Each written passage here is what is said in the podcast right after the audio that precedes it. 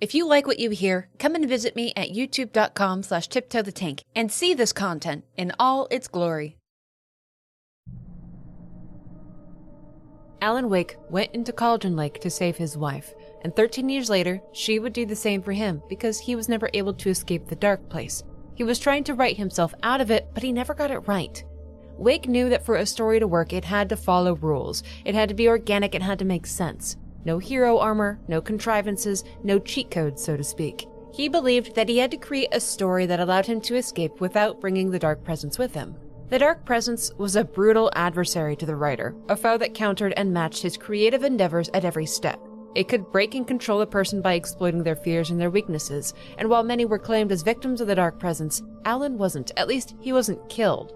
The Shadow needed Wake to write it out into the world, and it enacted this desire via a being called Mr. Scratch. Think of Mr. Scratch as the representative of the Dark Place, a creation of the Dark Place, and the literal Dark Place.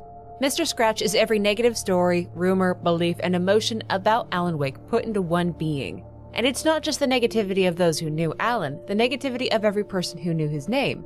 Truth didn't matter, intention didn't matter. Mr. Scratch was everything wrong or evil about the writer, put into a form that the Dark Place was all too happy to create. When you think about the charisma or the rage of Mr. Scratch, remember where those things come from. Because the Dark Place itself doesn't have emotion, they're the emotion and thoughts of the collective unconscious. Mr. Scratch is our fault. Mr. Scratch is your fault.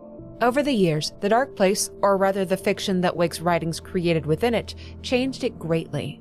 What Alan Wake wrote within the Dark Place couldn't change the world outside of it. He could only influence it, nudge it, imply to change things. But within the Dark Place itself, that was very much not the case. Where Alan was trapped was a product of himself. He was a powerful para-utilitarian, and he could absolutely alter the reality of the Dark Place. When Alan first entered back in 2010 after he had saved Alice, it was a swirling vortex of nothing. Just Alan in his writer's room, where he would create his drafts, put together storyboards, do his edits, perform rewrites. Time and time again, Alan created his stories, enacted them, failed to succeed and escape, and went back for rewrites. In one such story, one that became very important, written in 2012, Alan wrote himself into a strange Night spring story in Arizona. When he was younger, Alan had been a writer for the show Night Springs, so the plot of the Champion of Light combating the Herald of Darkness was one familiar to him. He integrated it into his story writing, with him being the Champion of Light and Mr. Scratch being the Herald of Darkness. In this strange Night Springs story, Mr. Scratch tormented and taunted him. In such early stories, Alan's writing seemed a bit tropey, with lifeless characters, an over the top villain, vapid and stereotyped damsels in distress, and small world settings that were very easy to keep track of. What made this particular series of drafts so important is Mr. Scratch got a little bit too involved, and Allen destroyed his physical body, so to speak, just like he'd done to Barbara Jagger. But that didn't destroy Scratch himself. The rumors and stories about the evil Alan Wake in the real world persisted on, therefore, Scratch did as well. It would just need a new body in order to escape. The Dark Presence, Scratch, could still take form within the Dark Place to interact with and manipulate Alan, but to actually leave, it would need another vehicle, and it would need Alan Wake to create that possibility. It seemed that as the years dragged on, in the real world at least, Alan's mental state deteriorated. The dark place fed off of his ego, his anger, his destructive tendencies, and eventually Alan started forgetting things, forgetting what he'd written, how he'd gotten wherever he was, what he was doing. His emotions started going wild, extreme, and constant fluctuations between anger, fear, mania, confusion, panic. It was torture and there was no escaping it. There was no reprieve to be had in the dark place.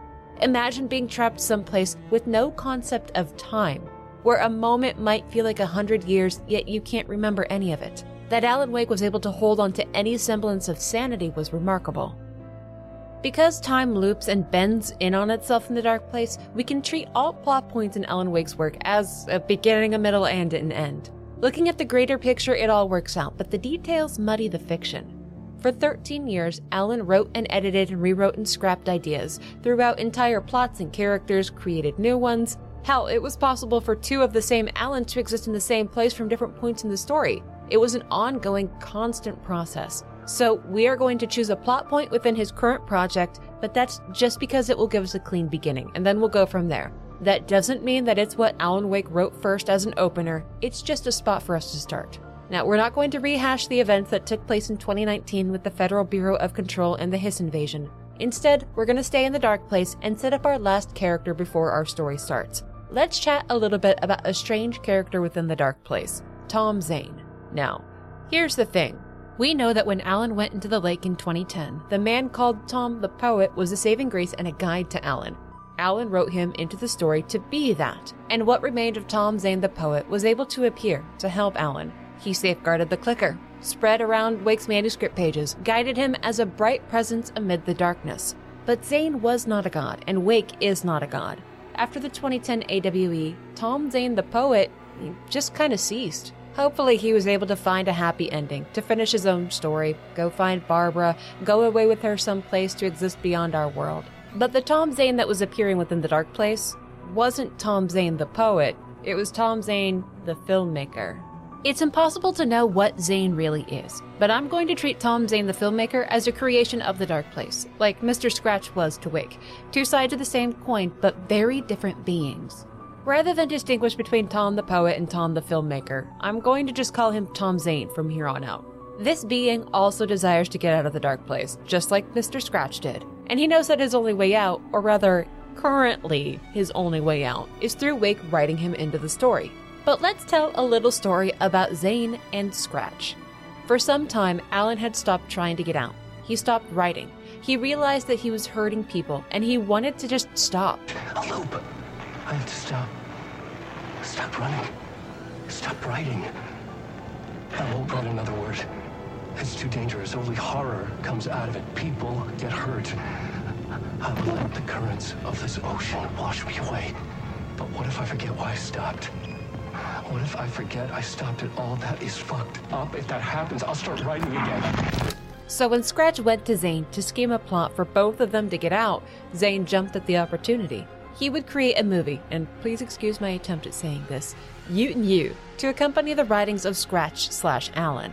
It would be two artists working in collaboration to create a masterpiece. Scratch wrote a complete manuscript called Return, but the thing about that piece of writing is that it was piggybacking off of a piece of work that Alan Wake had already started. And Alan Wake followed very strict rules in regards to his writings. Return was the finale of a trilogy, and the second book didn't exist yet. Alan Wake himself would need to write it. The book Return ended with the Dark Presence escaping out into Bright Falls, and Alan Wake himself had no memory of Scratch doing this.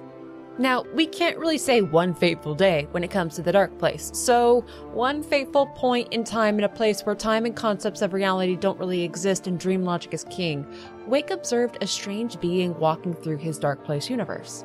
He didn't know his name, didn't know what he was, but it was Mr. Warlin Door and Door allowed Alan to observe him. Door allowed Alan to write him into his fiction.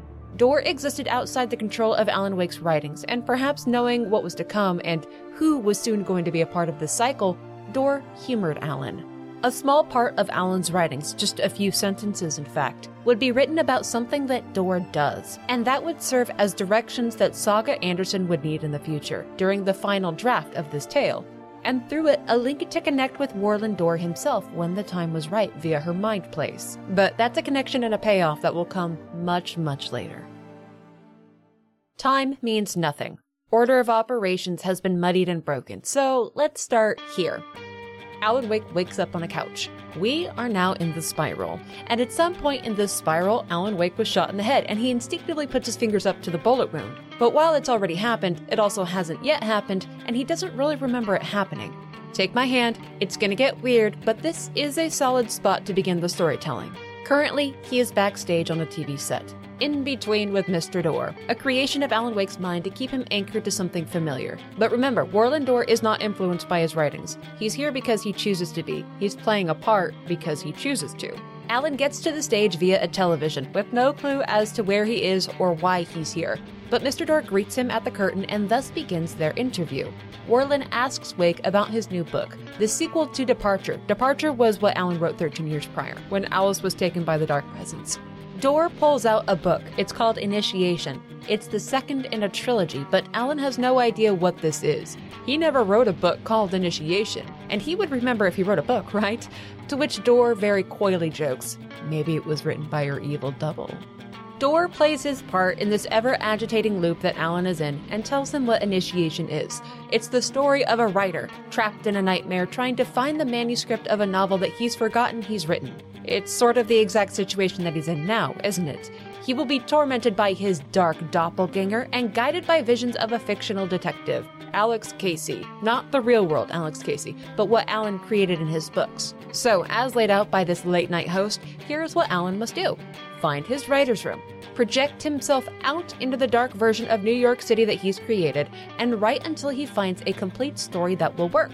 It will take a few drafts, and each draft will retain pieces of the overall story. It will all matter, and in fact, in another part of the spiral, Alan is already in the writer's room, writing all of what they're doing right now as they speak. Remember, time doesn't follow any rules here, and it doesn't play fair. This is just one plot point that's a convenient starting place, and this loop has potentially been repeating dozens, hundreds, thousands of times over at this point. So, this is Alan's first memory of being here, but he's also been here before. And he knows that he needs to start writing his book, but at the same time, he's already been writing in another part of the spiral. Door isn't exactly happy to be here. The only reason he is is because Wake has slash is going to write somebody into the story that he cares about, Saga Anderson. For now, he will help. But his next to godly patience is wearing thin with Alan. He alludes to a third book already being created, a book called Return. And wouldn't it just be so meta if he vanished right after this interview ended? Well, a few moments later, Alan wakes up on the set alone in the dark with only a vague idea of what to do. Trekking through the backstage, he finds a video of himself in the writer's room at another point in the spiral. Impossible to say if it's in the past or the future because that's a vague concept here. He'll find these tapes often, and they're never fun to view. He's often distressed, talking nonsense, but there are hints and clues about what's going on hidden amongst the panic. Before Alan is able to get out of the building, Scratch attacks. The writer doesn't know that Scratch is able to use him at opportune times, enter his body, take over the driver's seat, so to speak. It will only occur during moments of extreme weakness, but when it does happen, it's just a blackout for him. When he comes back to his senses, he's in the writer's room, where he's actually physically been the whole time. What had happened with that interview and him walking around the backstage, it was Alan projecting himself into his writings, projecting himself into a draft. Think of it like Alan Wake being on a holodeck in Star Trek. He's seeing if his story works.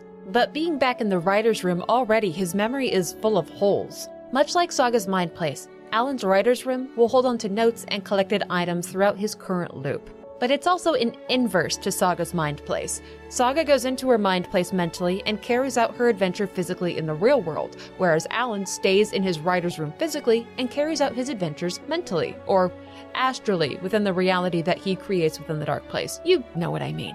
Door had mentioned Alex Casey guiding him in the book Initiation. Alan Wake is very familiar with the Alex Casey series. After all, he wrote them. So why not make it a detective noir? Why not create an Alex Casey book and then usurp his role in it? His story would begin back on that stage, back with that interview, but this time it would be a little bit different. Initiation Draft 1. He's a bit more aware this time, more involved with the interview than before. Beside him is an actor that will play Alex Casey in an apparent film adaptation being developed. While Alan is thrilled with the actor's choice because he looks just like Casey, he's not happy with the creative liberties taken with the source material. He wasn't involved in the project, so he didn't have much of a say. The character Alex Casey is supposed to be a guide of sorts for Alan. They play a clip from the upcoming film, and the character says something about a table lamp shaped like an angel being the only thing that will shed light on a mystery. You know, he caught the important parts something about a writer, something about a lamp. Then, scene change again, back in the dark on the TV set. He walks around the backstage much the same as his first time through, but this time Scratch does not impede his progress. In the lounging room, the sweet humming of a familiar voice flows from the janitor's closet, someone quite familiar with Alan. Let's take a second to talk about the janitor Ahti. Ahti showed up at the oldest house a long time ago. In fact, his designation is Entity A001. Early 1960s is the most likely time frame. Once upon a time, some researchers tried to study Ahti. They filmed him and inadvertently made a pretty scary altered item in the process. And the order came from then on to just leave Ahti alone for God's sake. Ahti is and always has served specifically as a janitor. He cleans, he keeps things working, he tends to imbalance. He's a helper. But at the end of the day, Ahti is a paranatural entity, one whose motivations aren't really understood. Ahti enjoyed vacationing at Watery, a little tiny hamlet near Bright Falls, very close to Cauldron Lake. It could be because of a combination of Finnish culture there, feeling at home and welcome, enjoying the scenery and the people. But it's more likely that he vacations there to keep an eye on the lake. Sometime after the 2019 Hiss invasion ended, Ahti went to Watery on vacation and didn't come back. Most likely, Ahti did what Ahti does. He cleaned, he kept balance, he started helping, kept being a janitor, kept stealing some guy's jumpsuit to look the part, integrated into Watery, and kept an eye on the black stuff. Alan asks Ahti if he can help him find the exit, and of course he can. Ahti is here to help. He keeps calling him Tom, and Alan corrects him, to which Ahti replies yes, of course, but also, Tom is part of Alan, somehow. Alan is a man with tools, and a man with tools can build his own exit. The tools that he'll need are in a shoebox, yes, that shoebox, in the basement where Alan himself left it. Ahti has comforting words for Alan should he wish to hear them, and as confusing as they are, they're also illuminating. Ahti wants him to succeed, to get the lights back on, and when Alan needs help, there are helpers who will aid him on the way.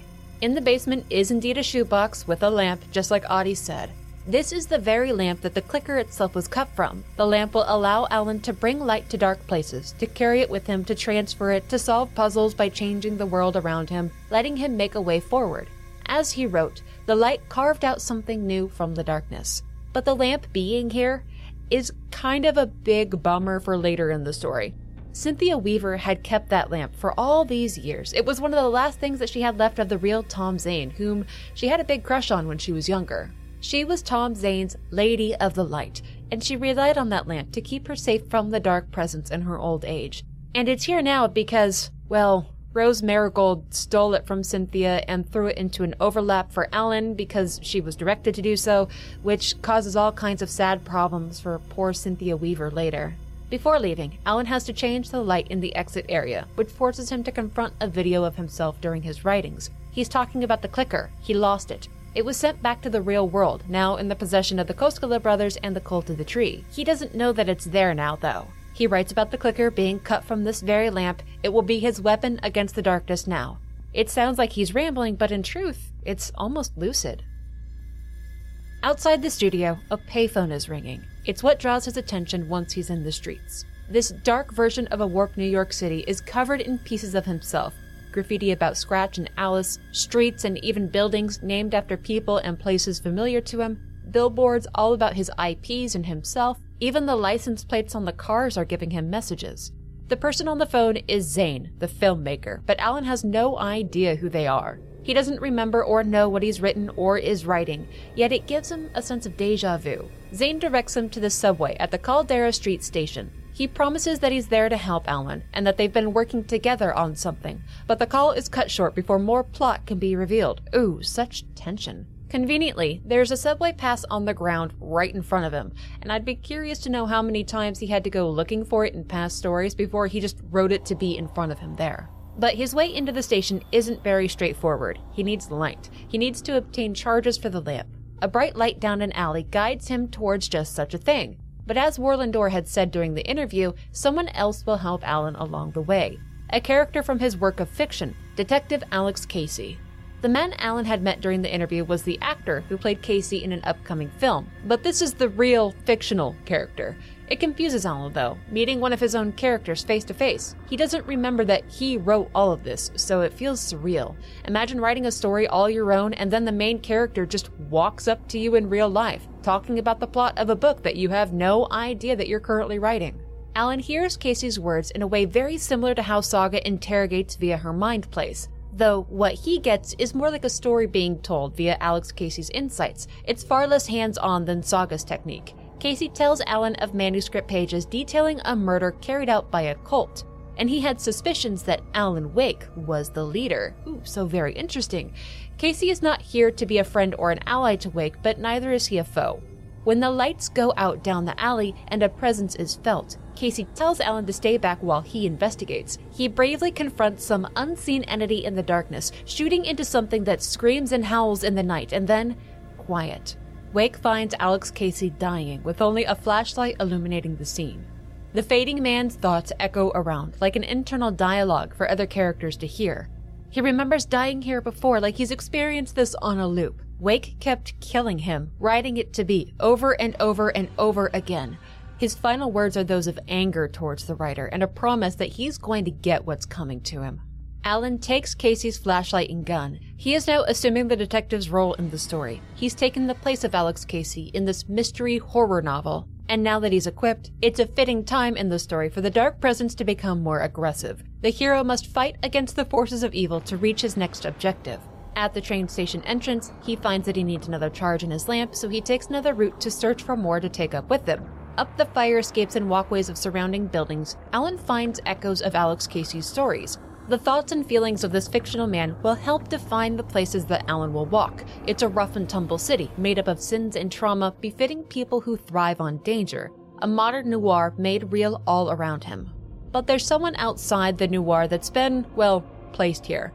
Alan hears humming at first, which guides him to a safe room where Sheriff Tim Breaker is hanging out. And he recognizes Alan. They've met before in previous loops, Tim remembers things far better than Alan does because he's not really a part of the story. He is a real person, not a work of fiction, here because of Warlin Door's intervention in Saga's journey. He's been taking notes on the place, trying to piece together a way out, putting together a map of the ever changing reality, just whatever he can do to stay active.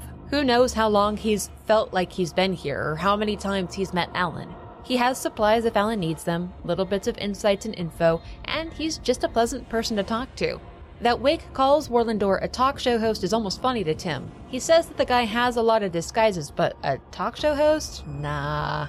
Al finds the lights that he needs to get through the subway, and then the fun begins.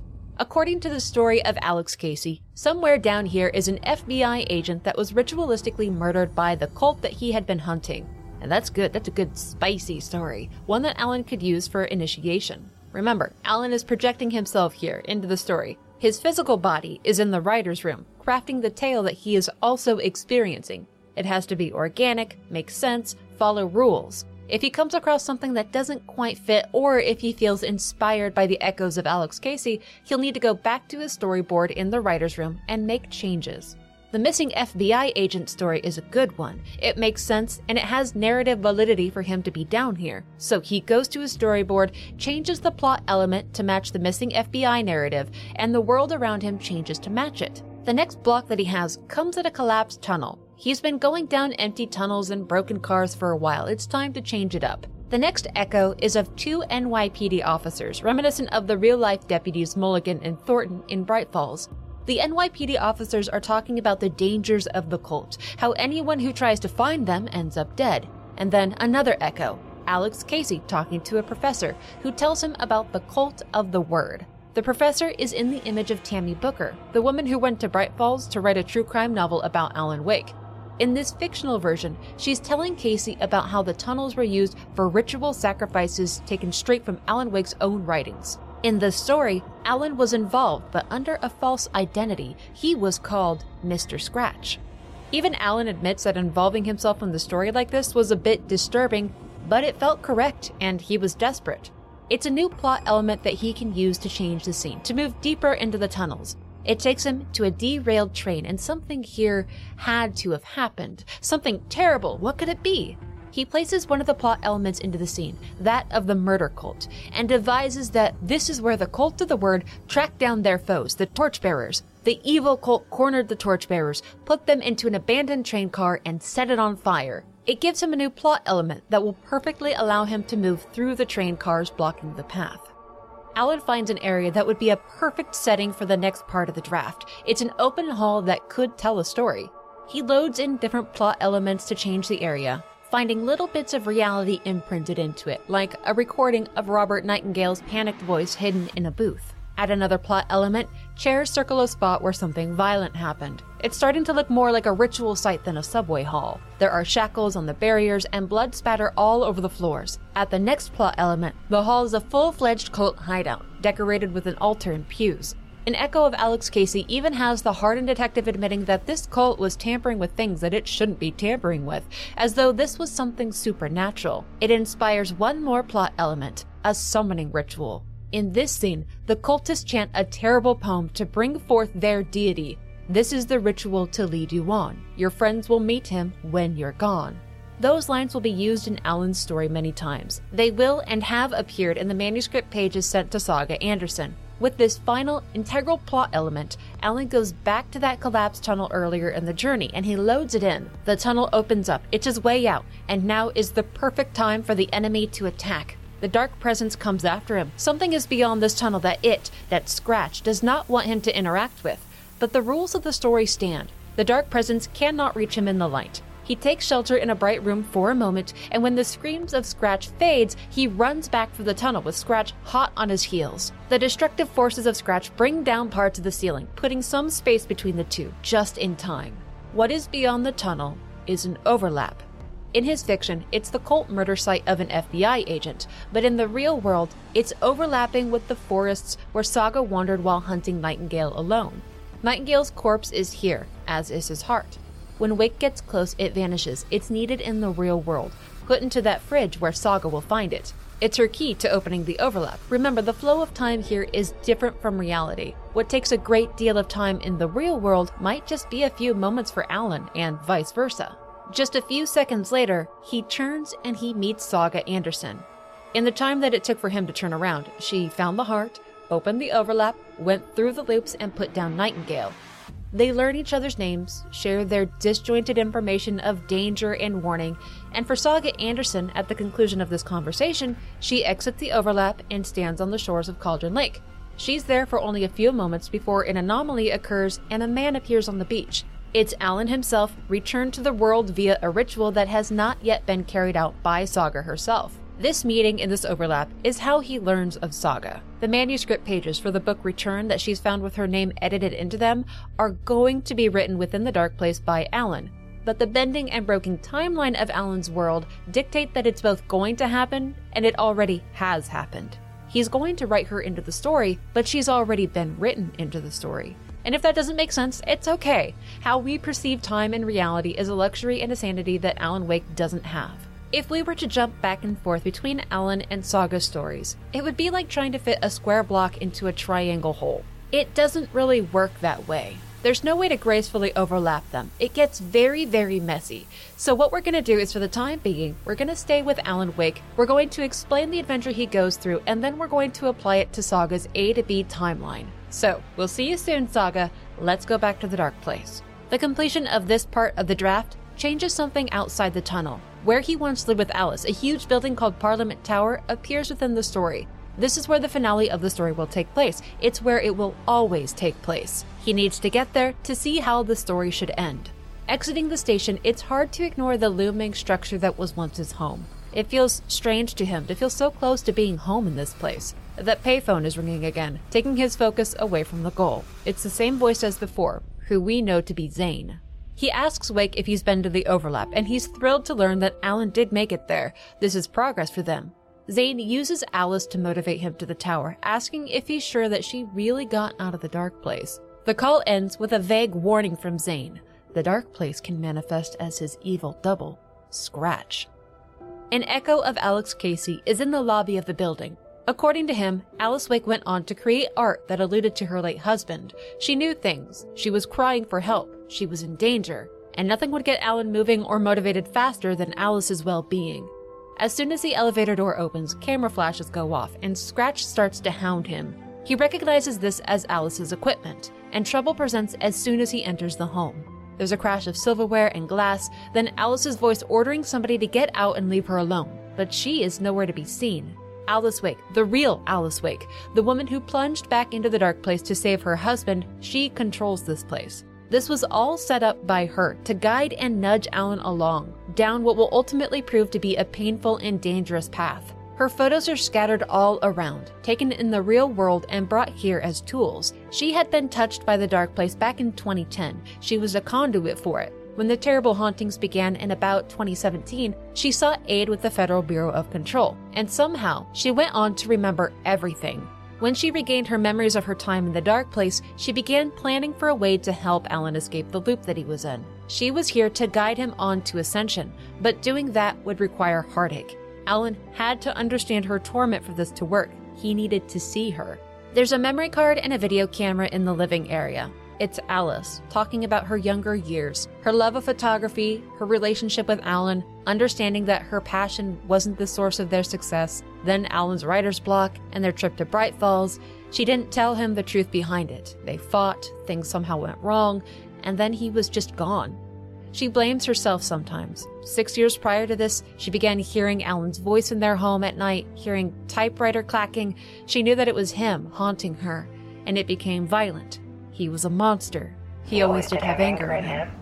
She's curating her story to fit what Alan needs to hear. She says that she set up cameras to capture these hauntings so that she could turn this art into a new exhibition, which she was going to call The Dark Place. Like he did with the television set back at the TV studio, Alan uses the film projector to teleport himself to another place in the story, a different part of the story's spiral. He returns to the writer's room to find himself with a bullet hole in his head. On the desk is the complete manuscript for a book called Return, with scribbles and handwritten edits. He has no memory of writing this manuscript because he didn't write it. Scratch did while controlling his body, and he has no memory of making the edits because he hasn't done it yet.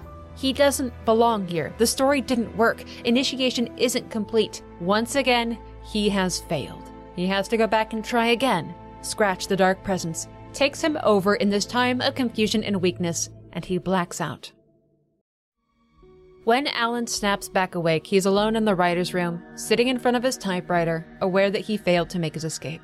The dark presence stopped him, so time to start writing for draft 2. It has to maintain some story elements from before, the ones that really worked well as a foundation, but the details need to change. He would need to get back to Parliament Tower in the end to save Alice from Scratch, but he would use a different murder site this time. He begins drafting, remembering bits and pieces of previous spirals, his constant rewriting, Scratch taking over, times where he lost his mind, being shot in the head, a strange light hole in his forehead, and then he projects himself into the writing. He'll start back at that TV station again, but this time it, it won't be an interview, at least not in the same way. He wakes up, touches his forehead to feel for that bullet wound that he's not yet experienced, and then begins taking in the scene around him. Warlin Door is speaking over the television, introducing the segment that Wake is about to be a part of. It won't just be any interview.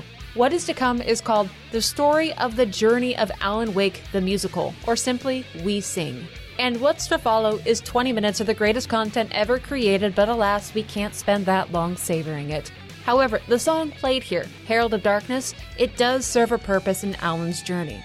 Every line from Door, Alan himself, and the old gods of Asgard is a reminder to Alan of the life that he's lived, the road that he's walked that brought him here, and what his ultimate goal is. It touches on the power of the clicker, that the Herald of Darkness is within the Champion of Light, him and Scratch intertwined, he must search out a manuscript that holds the key to ending the vicious cycle that he's within, a loop that will repeat again and again until he finds a way out. Not a line of the song is wasted. And if there's anyone in these stories that can be trusted to tell the truth, it's the old gods of Asgard.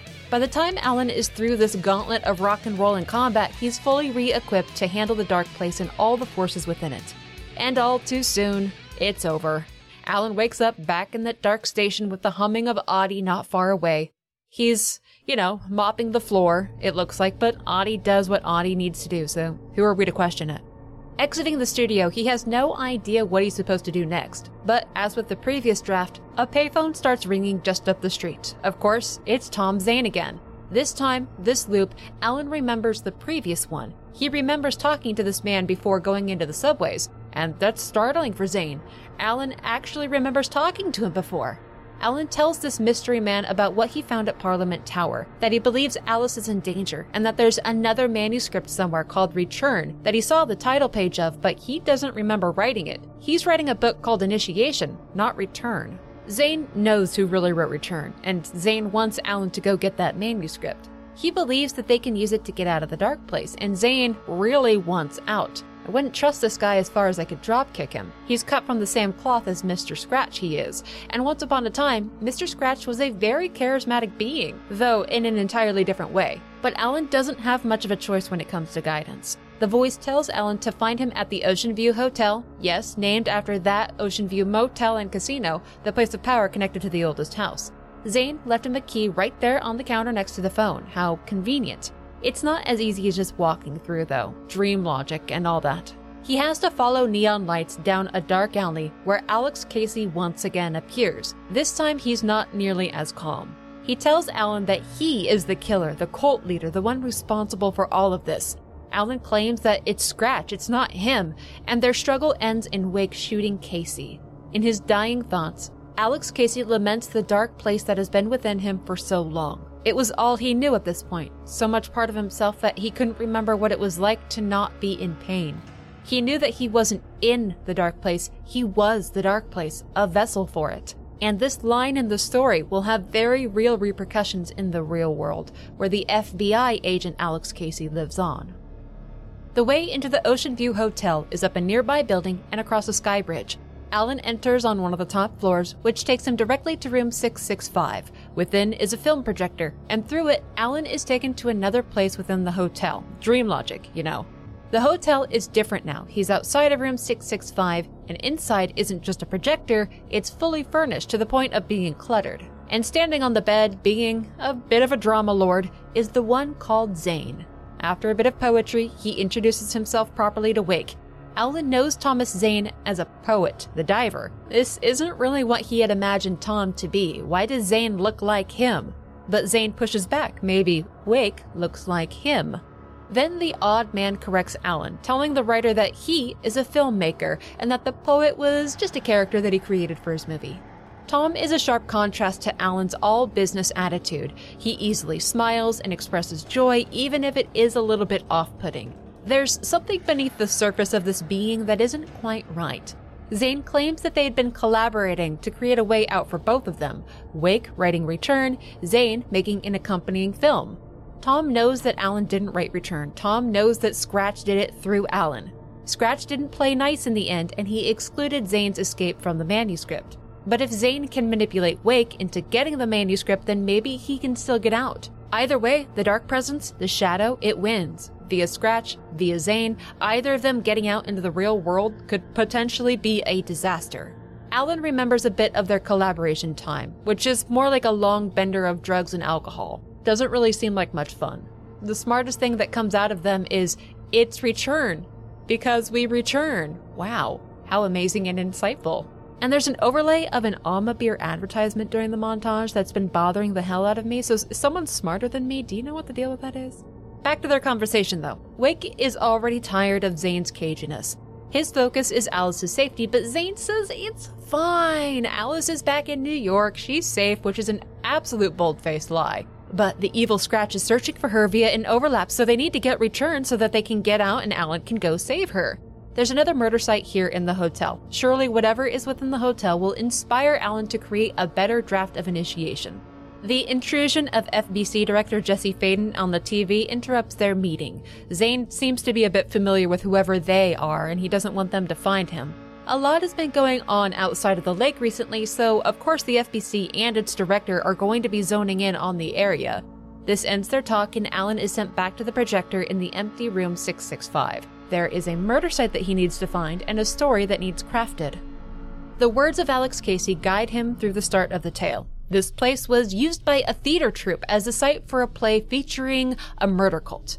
Alan admits that this place is the perfect setting for an Alex Casey novel. In the lobby, he finds an echo of Casey talking to the troupe leader, a fictional version of Ed Booker. This play is supposed to be an immersive experience for all within the hotel. Different events in varying rooms, the audience gets to participate, telling the story of a cult. It's an older play, but the manuscript for it has been long lost. It's a play that has been passed down between different theater companies as an oral tradition, and every company that performs it only does so once, as the play itself is said to have powers. Alan is inspired by this exchange, a new plot element that he'll introduce into the locations, just like he did at the subway. The pre show ritual will take place in the ballroom. Alan plots out that the play troupe will carry out this play not realizing that it's a summoning ritual, and they will become sacrifices for it. The ballroom is a fair ways into the hotel, but when he gets there, it's clear that this will be a key scene in the play. Here, in the proper setting, he decides that the cult will be called the Cult of the Tree, mirroring the real life Cult of the Tree in Bright Falls, led by the Koskela brothers, and an alternate version of his fictional Cult of the Word. But he needs more of the story, he needs more locations and plots. He finds the rehearsal area where inspiration strikes him again. The Ocean View Hotel itself will have a dark history full of murder, death, and suicide, where a real cult carried out a ritual to summon the devil himself. The origins of this oral tradition given roots in this haunted place. It's a new plot element to apply to other areas of the hotel. Changing the rehearsal area to the plot element reveals that things either got very serious very quick, or the set designers for this play needed a raise because whatever they were being paid wasn't nearly enough. Applying the haunted plot element to the ballroom itself sets one hell of a mood as well. A version of his writer's room is on the stage. This is where the devil himself was supposed to appear, to rewrite reality while God slept. Precisely what Scratch did with the manuscript for Return after he took over Alan. In the play, the devil was played by some celebrity who never took off his cult mask. He never broke character. Casey assumes that it means Alan Wake, but Ed doesn't actually know who they were, and their name was scratched out in all the posters. Casey pins Mr. Scratch as the actor, a being born to play the role of the devil. It's the last plot element that he needs the antagonist, Scratch himself, the devil. Applying that plot element to the ballroom shows the aftermath of the play, bodies and blood. They summoned the devil, and the devil did what the devil does.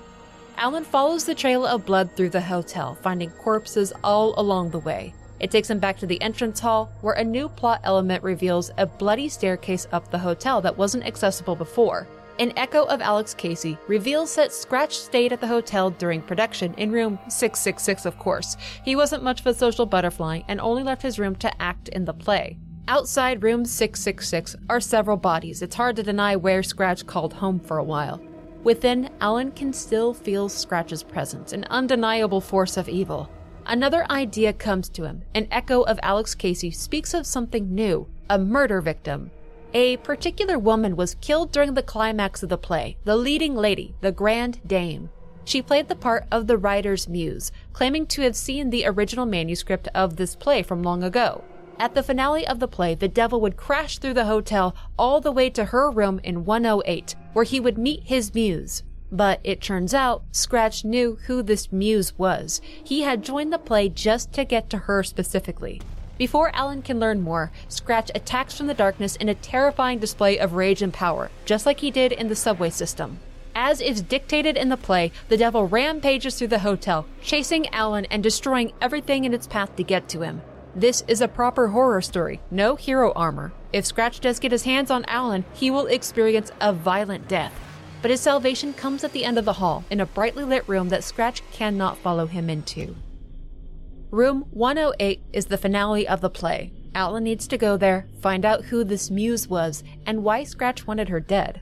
At the room, an overlap starts to present. This will have implications for Saga Anderson in the real world. He needs to do something here to help her. But the Muse is much more than just a fictional character in a play. In a tragedy that will later be told in Return, the real life counterpart to the Muse is old Cynthia Weaver. She sacrificed so much in her life to act as the Lady of the Light for Tom Zane, to help Alan Wake. She had very little left for herself in the end, and in her old age, the lamp that Alan now holds as a tool against the darkness was all she had left of Tom. It was taken from her. She was defenseless against the dark presence, and it got her, claimed her as another victim, a taken.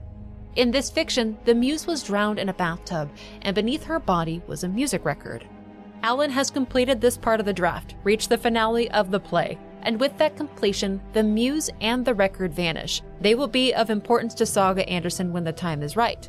For a brief time, Alan sees Saga again, she says something about the clicker, and he tells her that she has to find it. It can help them. Saga is trying to ask questions, but Alan is on a different wavelength. He's focused on Alice and stopping Scratch. Saga has very different interests in what he's doing. He tries to tell her about finding a manuscript called Return, about writing initiation, but Saga seems angry about something. Their brief exchange isn't fruitful, but at least the possibility of Saga Anderson getting the clicker exists. For now, Alan needs to focus on getting back to his apartment at Parliament Tower. With the murder story complete, it appears outside the hotel. Always, it will be the finale of each draft. Scratch's presence is more oppressive this time, though. Alan believes that Alice was tormented by him. The apartment now has far more from Alice's art exhibit laying around. The bathroom has been converted into a red room, there are poster boards ready to advertise it. On the kitchen counter is an old computer with emails from Barry Wheeler to Alice. After Alan vanished, he and Alice became friends and they stayed in touch. He looked in on her, helped her as best as he could, even though they were very different people. Their mutual care for Alan brought them together as friends. He went west some years after the incident and unknowingly got involved with the Bless organization, a secret paracriminal group that the FBC has been trying to hunt down. Eh, at least he seemed happy though. The VHS tapes from Alice chronicle her journey while she created the art exhibition. Remember, these tapes were created to push Alan along. The art exhibit wasn't real, it was a concept manufactured to motivate and guide Alan. In the tapes, it becomes clear that she was no longer afraid of the dark. She wasn't afraid of the hauntings or Alan. She says that the more she photographed, the more she felt on the verge of a breakthrough. But for all her work and searching, she didn't know what she was looking for. But she was hell bent on proving that these things that she saw in the darkness were real. Draft 2 of Initiation is now complete. Alan returns to his writer's room to see what happens next. Last time he was here, he found himself dead in the chair with a bullet wound in his forehead, a copy of the manuscript return on the table with scribbles on the title page. This time, though, the room is empty. The full manuscript of the novel Return is next to the typewriter, with no edits on it. He reads through it and he slowly comes to understand that it was written by Scratch, not him. It ends with the dark presence escaping from the dark place. He has to do something. He has to stop this story from coming true. If he completes initiation, then return will come true and Scratch will be unleashed onto the world. He had to edit Return. He had to change the main character, Alex Casey, into the FBI agent Saga Anderson. He had to work within the constraints of the story. It would remain a horror story. There had to be death, sacrifices, pain, and terror. Alan worked through his edits, but before he reached the end, he walked into the room. It's him from another point in the spiral. His hair is soaking wet. He is holding a gun with a look of rage on his face. It is not Scratch, but the entity is near. This enraged Alan walks up to himself and he shoots the writing Alan in the head. But what would push Alan to that point, to be so irrationally violent, so angered? Well, let's find out. Alan awakens again in his writer's room. Initiation Draft 2 was a failure. The story needs to be changed again. He believes it was Scratch that shot him to stop him from finishing his edits on return. His memory of the edits was already fading, though. He may have lost his chance to complete the edits. Alan knows that Zane lied to him. Scratch wrote Return, and he knew it. He needs to go have a talk with the filmmaker. Initiation always started in the TV studio, included a murder site, and ended at Parliament Tower. Zane would answer his questions and tell him where the next murder site was. When he comes to, he's of course back in the TV studio, but it's flooding now, and his hair is soaking wet. There's no happy segment intros playing on the TV from Warlin Door. It's a very somber mood. The set itself is dark. In previous drafts, there were boisterous interviews or musical numbers, but Warlin Door is waiting for him in the dark, and he is none too pleased. He's done indulging Wake in this TV show nonsense. Alan has written Saga Anderson into the story, his daughter, and he's pissed. We know why. We know what Alan has been doing. We know more than the writer himself does at this point. So let's just let Door himself express his displeasure and just take it all in. I don't have time for this, so let's get over with. Tell me, was this all fake? A show? No one said otherwise, Mr. Wake. It was to indulge you, but we can stop pretending now. Uh, masks come off. Oh, I wouldn't go that far. I don't even think you know who's under your mask. But you know how to make things difficult for yourself. All these rules. Endless, convoluted loops you insist on going through. You are so lucky. You know. There are so many people helping you. Armies of people. Myself. Your wife. Alice. I need to get to her. She's in danger. She is. Because of you. And so is someone important to me, someone you pulled into this. You keep opening doors. Peeking in. Reaching through to get what you want, and that puts you in my path. I don't know what you're talking about. I have to go now. Maybe you will make it through this time. This has gone on long enough. This and our Night Springs it was a nice distraction. It's time someone gave me a straight answer here. The next time we meet, the circumstances will be very different. And you would do well to return the favor by playing your part. Or stay out of my way, Mr. Wake. Well, I sure as hell wouldn't want to be on his bad side. When the conversation ends, Alan is alone on the stage once again. The building is still flooded, and there are shadows backstage that he has to contend with. It's dark as hell, but there too is a helper here, Ahti. He provides his words of comfort and wisdom, a grounding presence amidst the chaos that Alan has surrounded himself with. Ahti tells Alan that while Door is displeased with him, Door will allow the master of this reality, Alan Wake, to continue on and he will play his role as needed. Then he drops little clues for Alan. Seems that Tom put Ahti into his films. He's excited to know if Yötön Yö, his most famous film, is maybe coming back to the cinemas. Hint, hint, nudge, nudge. Apparently, in a different part of the spiral, Alan entrusted Ahti with photos that Alice had taken to be delivered to him at a proper time. They're in that shoebox down in the basement. The photos Ahti has been safekeeping are of the clicker, sinking into the darkness with a hand outstretched to grab it, and a bullet of light. He senses that they'll be important, but he doesn't know what to do with them yet.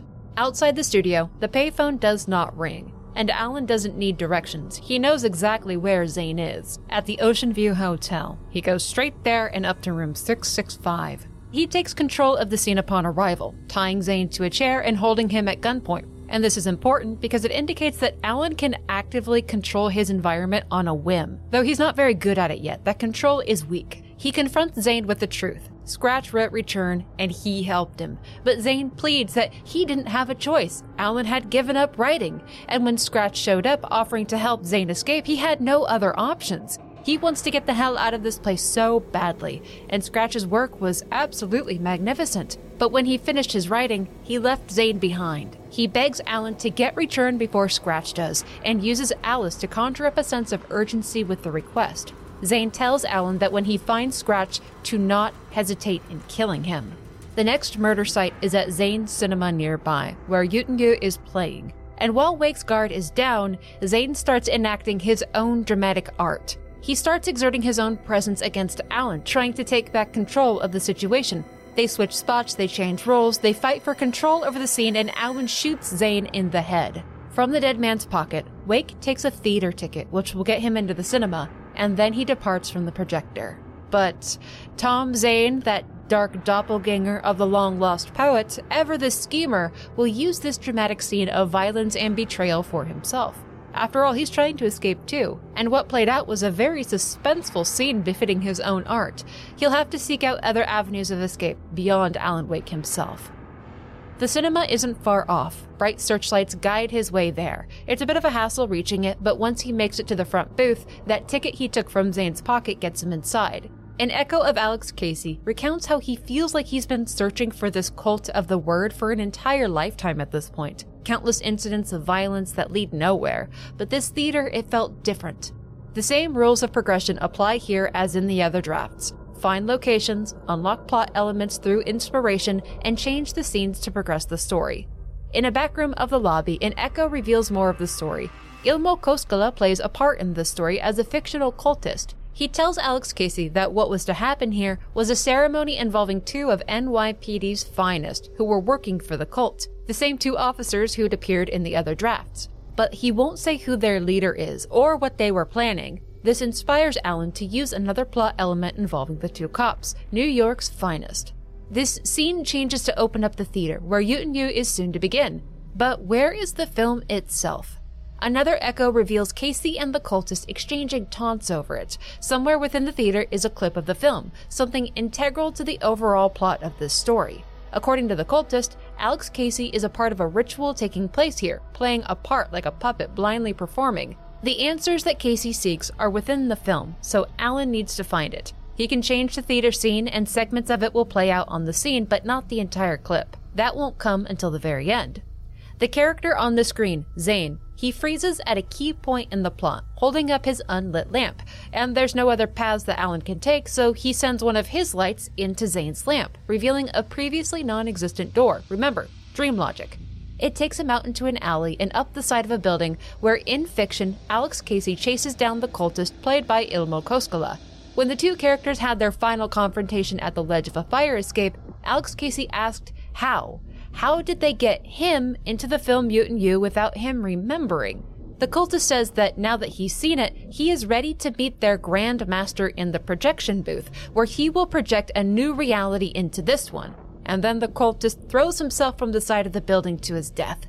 Back on the ground, he finds another Echo, the two officers. They were convinced that they were going to be initiated into the cult, unaware that the Grand Master had far darker plans for the two Stooges. Back in the main theater room, Alan changes the plot element to the final part, the Grandmaster, and a door on the screen is revealed. It's the only way to reach the projection booth, and once he's in, there's no going back. It's a maze of film equipment, devoid of color save grayscale and red, and Alan can feel right away that he's not alone in the maze. He can hear the angry yells of Alex Casey as he goes, taunting the Grand Master he was searching for in the original work of fiction that Alan has usurped his place in. Past a few doors, Alan discovers that he's in a loop of this film maze. It's a loop within a loop. But there are slight changes. Alex Casey calls out in anger again, but another version of Casey hears the yelling and he responds to it. It's Casey yelling at Casey. Then the loop begins again, but this time it's Casey yelling at Casey, who's also yelling at Casey, while what looks like Casey is tied to a chair. But the tied up Casey vanishes when Alan gets near. Before he can enter the next loop, he finds a VHS tape of himself in the writer's room, having a manic episode that he doesn't remember. He had been trying to create Return, but it was always wrong. It didn't work as a piece of art or fiction. He was missing something. A step before Return, the second of the trilogy, he had to create Initiation. He was doing things all out of order, yet still trying to follow his own literary rules. It was maddening to try to make sense of. At the next loop, he hears Casey yelling at Casey, who's also yelling at Casey, while another Casey yells too, while the actor who plays Casey is revealed to be the man tied to the chair. It's fiction within fiction, and if it doesn't make sense, that's okay. There's not a lot of sense to be made here. It's dream logic, remember. The actor says that Alan doesn't have to kill him. He doesn't have to go get that knife over there and stab him. He doesn't have to ritualistically sacrifice him to open the way forward. It's almost like he wants to be stabbed. So, Alan goes to get the knife. And he walks back, totally not going to stab him, by the way. He's just holding it. But the actor breaks free from the chair and he bolts through the exit door. And Alan follows, not to stab him, but, you know, just to progress the story, not commit a murder. This finally leads to the end of the loop. An overlap is revealed, a place where Saga Anderson will walk during her own adventures. She'll need something that Alan has in the dark place. Completing this part of the story will have it delivered to her. But what could it be? Last time at the Ocean View Hotel, it was a strange music record. Another echo reveals another part of the Alex Casey story. Occultist tells the detective that he is a part of this story, that he is a fictional character within a book and he's brought the writer of that story here to them. Casey has a complete existential crisis from this revelation, demanding to know how he was in Yötön Yö, why this all feels familiar, and who he himself is. His part in the story ends before he gets those answers. The character Alex Casey is discarded. Instead, it is Alan Wake who will go on to the finale of the writing. The supposed Grand Master of the cult welcomes Alan Wake and promises that he is just one step away from his final destination. He's faced with a parting question from the Grand Master Whose story are you living, Mr. Wake? This part of the story is nearly complete. Time to see what's in the projection booth. It is the heart of the overlap, the murder site that he has been looking for.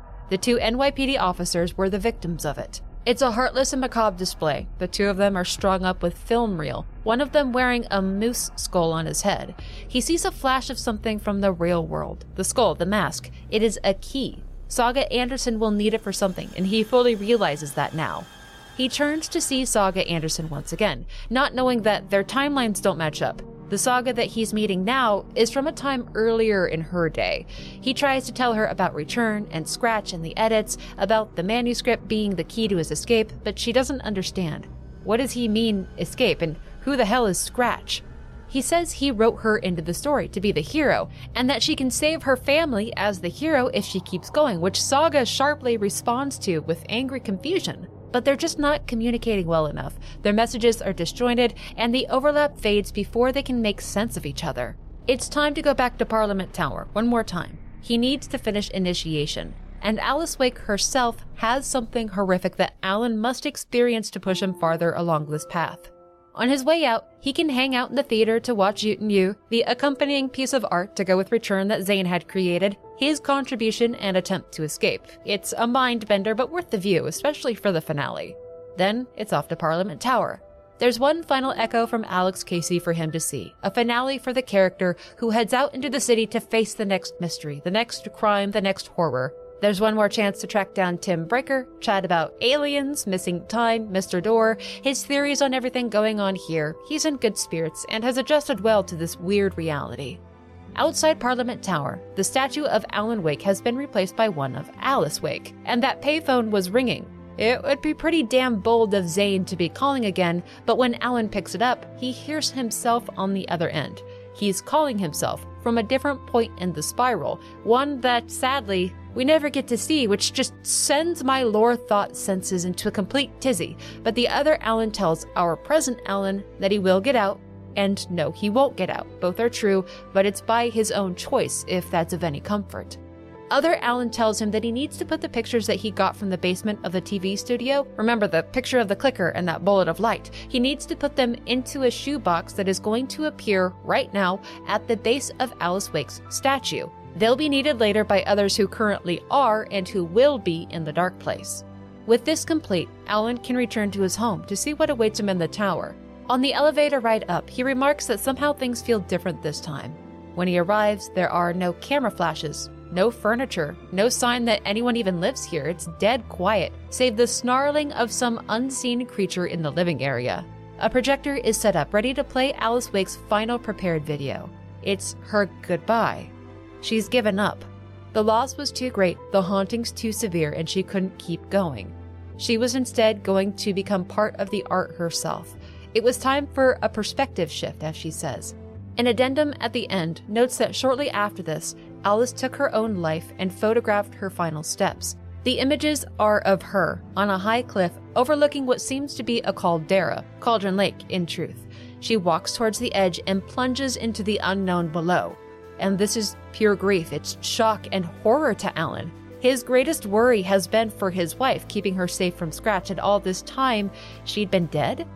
And he blames Scratch for it. He believes that Scratch was the one haunting her, tormenting her. He has returned to the writer's room, completely overtaken by unreasoning rage. There's someone sitting at the desk, working. It must be Scratch writing return. He had just been on the other side of the scenario when he found the manuscript for return and he was handwriting the edits to include Saga Anderson, edits to stop Scratch from escaping. This is what had caused wet haired Alan to shoot himself in the head to stop himself from finishing the edits to return. The belief that the man in the chair was Scratch and he was going to kill him, just like Zane had said when you find Scratch, don't hesitate to kill him, and Alan doesn't. But in the aftermath of the killing, the wet haired Alan realizes his mistake. He remembers being shot in this way by himself. He remembers and he realizes that he had been the one haunting Alice. He can't just blame everything on Scratch. He bears responsibility for all of this. He played a part in Alice's despair and her death. And in this broken state, he can't fight off the dark presence. It, Scratch, enters into Alan to prepare for the next step, which they will take together. At this point, the edited pages of Return are placed into the real world, placed earlier in Saga Anderson's timeline so that she will have them to guide her through Bright Falls and Cauldron Lake. Alan Wake himself will also be sent to the real world, but to another point in the real world time. We return to Saga. She has just defeated Nightingale. We now know how all those manuscript pages appeared to guide her. And before her on the shores of Cauldron Lake, Alan Wake has appeared. He's just finished the third draft of initiation, witnessed the horrific death of his wife, shot himself in the head in the dark place, and he's unwittingly carrying a very special guest within himself. He will forget the events of the dark place, so it's a bit of a Trojan horse situation we have here. Alan Wake is here because of a ritual that was performed to pull him through, but it's a ritual that is performed in the future. He didn't arrive when he was expected to, it seems. And I hope you got all that, because next time, we're putting it all together. From what I've gathered, you grew up nice and sheltered with mama's pretty stories and your own made up fury. And mama gave me a magic clicker. Well, yes, I think it's true and fair to say.